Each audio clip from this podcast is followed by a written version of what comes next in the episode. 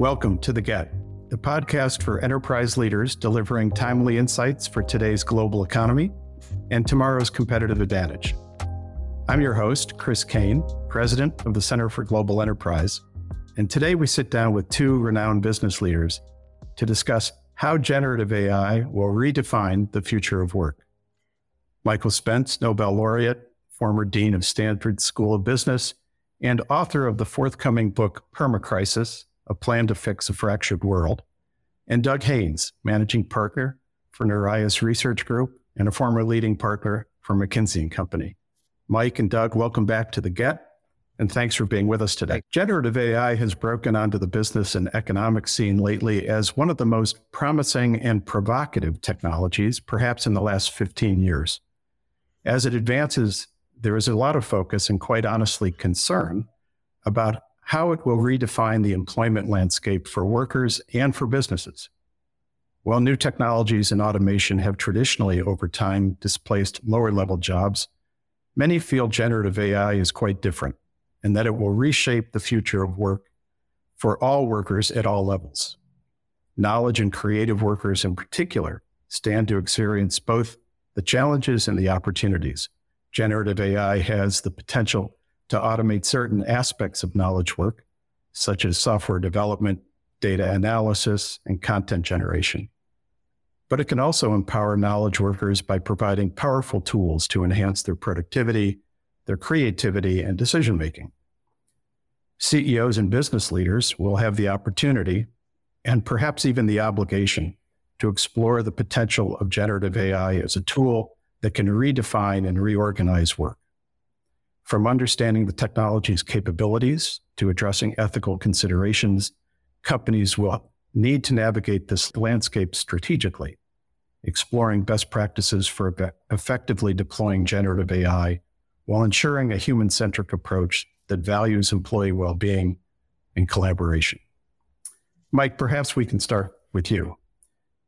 From a macroeconomic perspective, how do you see generative AI impacting the overall economy, various sectors, the nature of work, and workers themselves? Well, it's a very large question, Chris, but I'll take a shot at parts of it and Doug uh, can take over from there.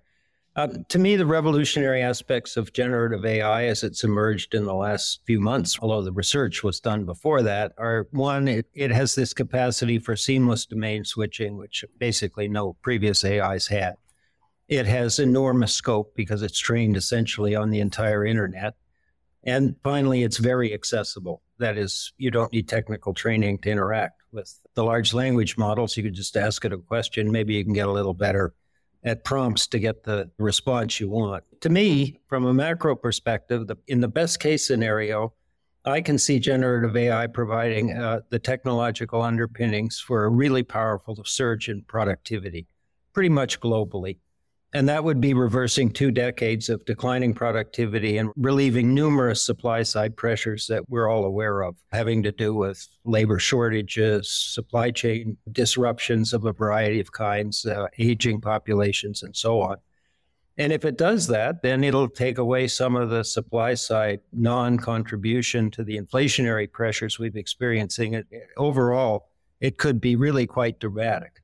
So, why is this likely to happen? Not in the next couple of years, because we're in a period of intense experimentation and sort of innovation. And nobody I know thinks they have a complete picture of where we're going to emerge. But I think in the second half of the decade, there's a reasonable chance that we'll see these effects if it's properly used to enhance service quality in a wide range of sectors like healthcare and education as well as in standard business processes, uh, customer service, and a host of others. It will also likely increase the transparency and therefore ultimately the performance of highly complex, very complex systems that are at present impenetrable, partially opaque, like the global supply chains that CGE has studied and contributed to.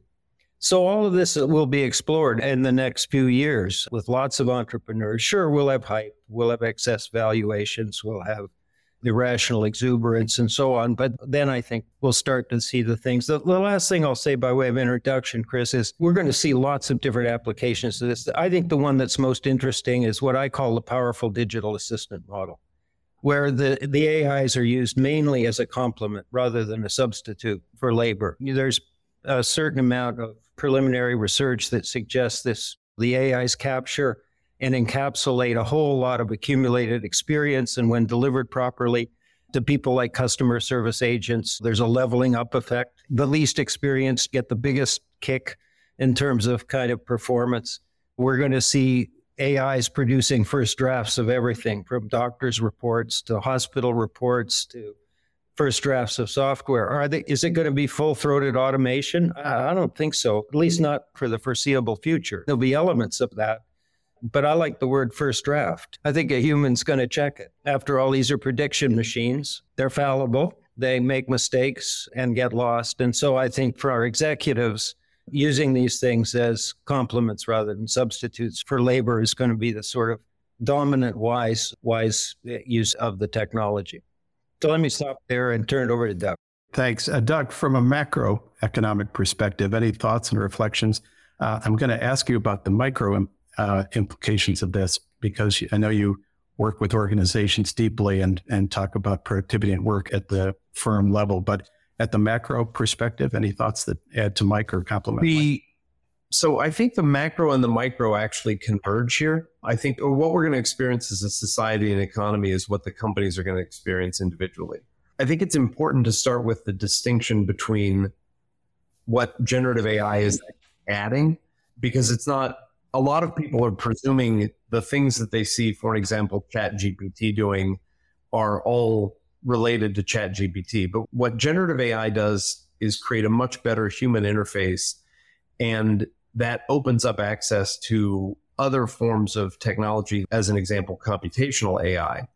Because a lot of people who are accessing computational AI through generative AI, through which like ChatGPT, they assume that it's all the generative AI that's doing the work, but it's not. The effect of that, though, is that the democratization of access to advanced computing technologies is going to have an effect at the companies, but it's also going to have an effect on the general economy and society. So, one of the things Mike said was it has this leveling up effect. We're going to get a leveling up effect where many more of us are going to be accessing advanced computational capabilities in our day to day lives and in our work lives. And I do think it is potentially a big unlock for productivity in the economy generally. So, access was a topic of one of our previous Get episodes on AI, and the the distinguishing factor, or the historical factor that was offered, was that because the access is now at the personal level and no longer just at the institutional level, the speed at which this will transform society will be dramatic, something that we yes. haven't seen before. In fact, Mike was talking about we're in a period of experimentation you both know, and some of our listeners know, that we have a program at CGE called the African Women Entrepreneurship Cooperative. And that has 1,200 women business owners from across all 54 African countries in it.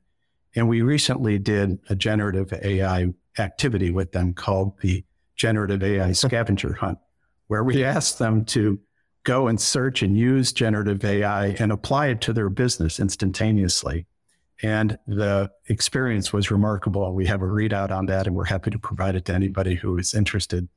But the areas of graphic design, the areas of how do you make an effective query, were the ones that really were quite firsthand to the women who participated in this.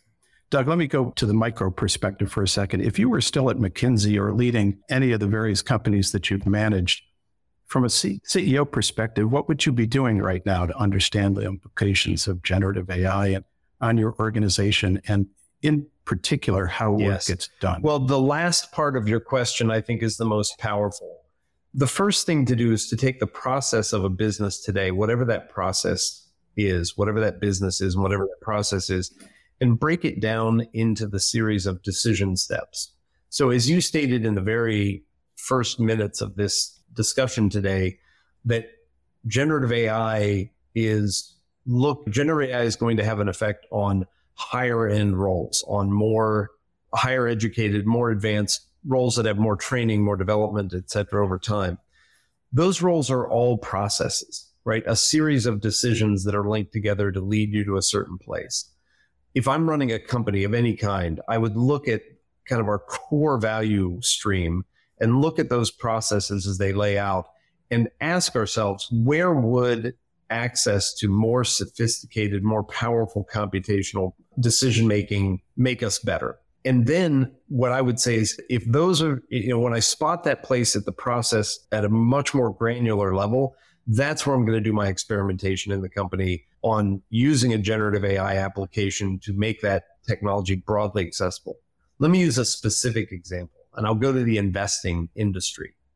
There have been a lot of articles written. In fact, there was one just a few weeks ago about using chat gpt to pick stocks i'm going to have the query or the prompt given to chat gpt was construct a diversified portfolio with a high expected return right took a very aggregated view like let's have chat gpt replace the entire investment industry activity in one prompt that's never going to produce anything that's particularly valuable but here's an application I was actually talking to somebody about earlier this morning that could be really valuable.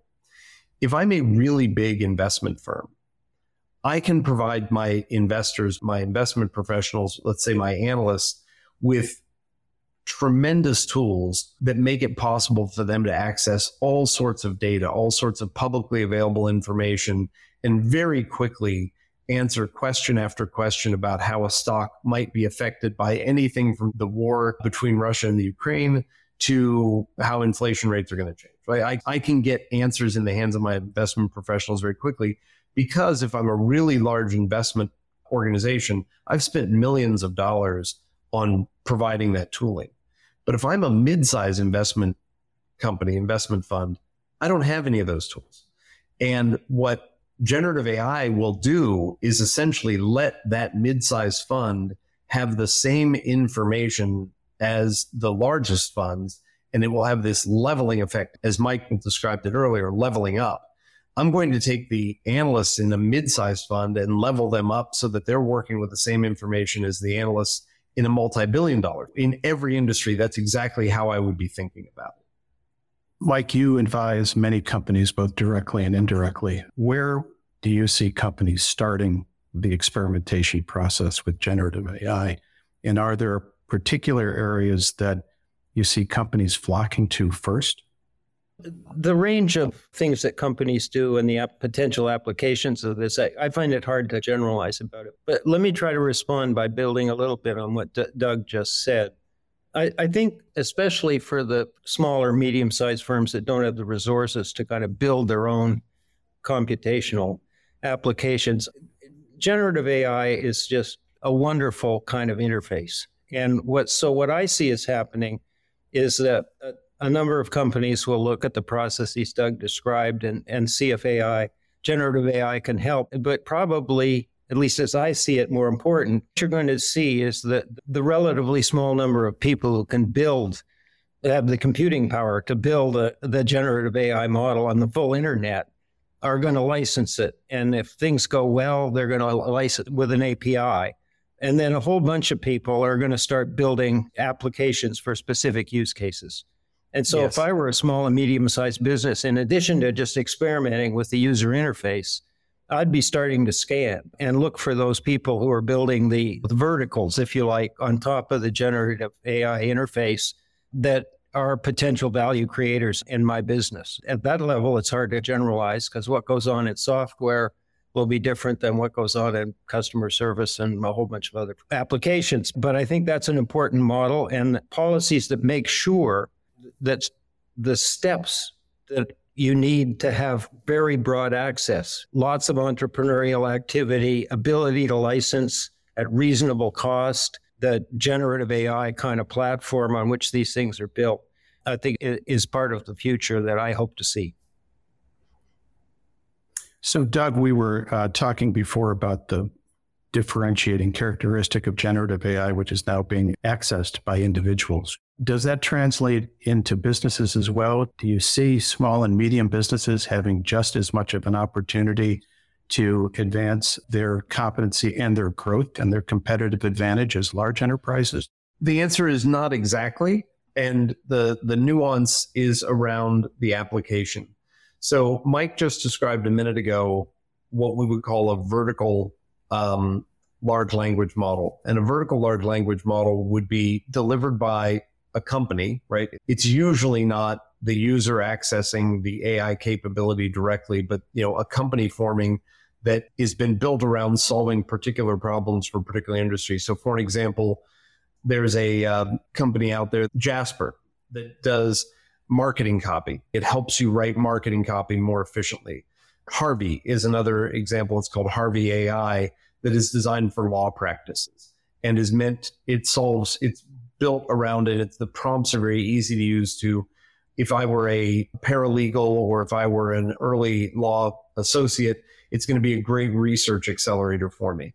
There, those sort of vertical applications are going to be accessible to mid-sized companies and there'll be a great sort of leveling between large and smaller enterprises with those vertical applications. In fact, the strength of the value proposition of those vertical application companies is that leveling, right? Leveling the playing field. There are other applications though that really are only going to be valuable for large companies. And this would be the bespoke models built to often to either heavily augment or replace labor. And so, for an example, imagine that we're running a large retail bank and we've got frontline call center operators or frontline support desk operators in the hundreds. It is worth developing customized applications to heavily augment or even replace that labor because we have so many people in those roles that we can monetize it. But if I'm a small company and I've only got a handful of help desk operators or a handful of frontline people, the return on investment isn't there to build that bespoke application. So it's going to split a little bit based on the nature of the application. Mike also mentioned earlier what I refer to as horizontal applications, which are these co-pilot. I think you called them assistants, but some people refer to them as co-pilots. And these are tools that simply enhance my personal ability to be productive. So if I were to go back to the investment industry and look at an equity analyst, a big part of my time as an equity analyst is spent transferring information from one format into a tabular format that I can put into a model that I can do work on. Well, there's a lot of Copilot style AI, even stuff that's available broadly today, like the new Copilot in Microsoft Excel, that can just do that for me. And frankly, it'll do it better than I do and it'll do it instantly and it'll do a better job of it than I would do with it. That kind of horizontal application is going to be available to almost everybody. So, what I'm taking from this part of our conversation is that this is an opportunity for both large and small businesses, along with large enterprises. But the approach uh, will be different based upon your own resources and the ability to understand where the pump factors are. Where the return is for you. Okay. Perhaps we could talk a little bit about global adoption now and how you all see the adoption of generative AI playing out across different geographies and countries. And are there things that specific factors, Mike, maybe we can start with you, that you think will influence the outcome for how countries and companies within those countries will be able to take advantage of generative AI? There's a number of things I think that need to happen that I'd mention. One, you know, there's a lot of concern about these things. Sometimes people are afraid of jobs and whatnot. And there's a lot of experience that Doug and others who have had leadership positions so have with basically introducing new technology that's potentially threatening. So a lot of attention is going to have to, to go into communication, into being clear about what you're doing. And at a more macro level, business, government, and the research community need to collaborate in generating that's what I think of as widely accepted norms and practices with respect to the use and inappropriate uses with respect to data, which is already an issue. And eventually we'll have rules and regulations. And the trick is not to promulgate them too quickly so that you stifle the innovation process. There's another thing I think that the research community needs to guard against, but maybe the business community as well. It's what Eric Brynjolfsson calls the Turing trap. There is a very strong tendency to measure AIs against human performance and to declare victory when they soar past human performance, whether it's image recognition or taking the, the law school LSAT tests and so on. But that mindset produces a bias, and the bias it, it produces in the direction is automation. Once you pass the humans, then you replace them, right?